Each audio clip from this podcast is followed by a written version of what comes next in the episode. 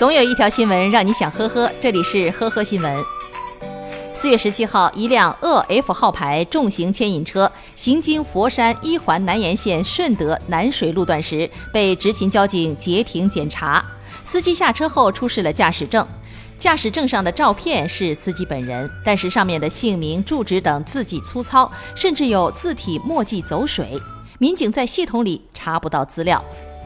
司机狡辩称证是朋友的，他自己的没带。但是民警一查，他的驾驶证已经被注销了。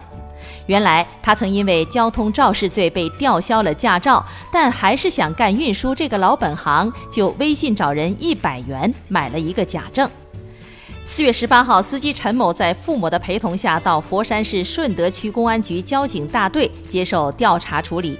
陈某将被处以罚款五千元、行政拘留十五日的处罚。对此，他的父母情绪异常的激动。你们太过分了，他还是个孩子，才三十一岁，你们为什么罚那么重？四月二十七号，墨西哥一男子挖隧道监视前妻，不料塌方被困二十四小时，营救人员出动机械设备才把他救了出来。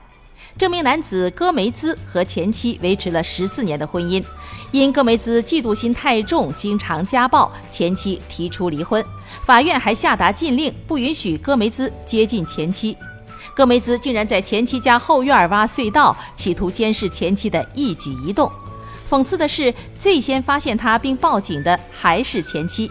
他获救以后处于严重的脱水状态，所幸最后脱离了生命危险，但是因为违反禁令，还是被警方给逮捕了。四月二十号，四川乐山老人王某被牌友拿刀捅伤，经抢救无效，不幸身亡。据了解。犯罪嫌疑人龚某认为王某作弊导致他输了十五块钱，要求王某退还个人赢得的五块钱。王某不愿意，双方就发生了争执。龚某先是愤然离去，随后返回现场行凶。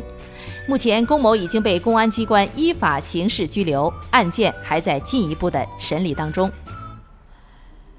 四月二十号，安徽亳州的一个民警下班买矿泉水的时候，发现超市的女店主行为异常。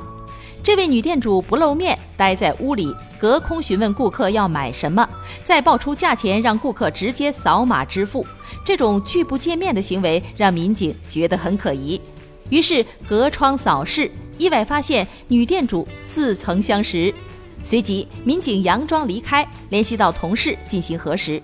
确认了该女子是网上逃犯陈某，随即将她抓获。感谢收听今天的呵呵新闻，明天再见。本节目由喜马拉雅和封面新闻联合播出。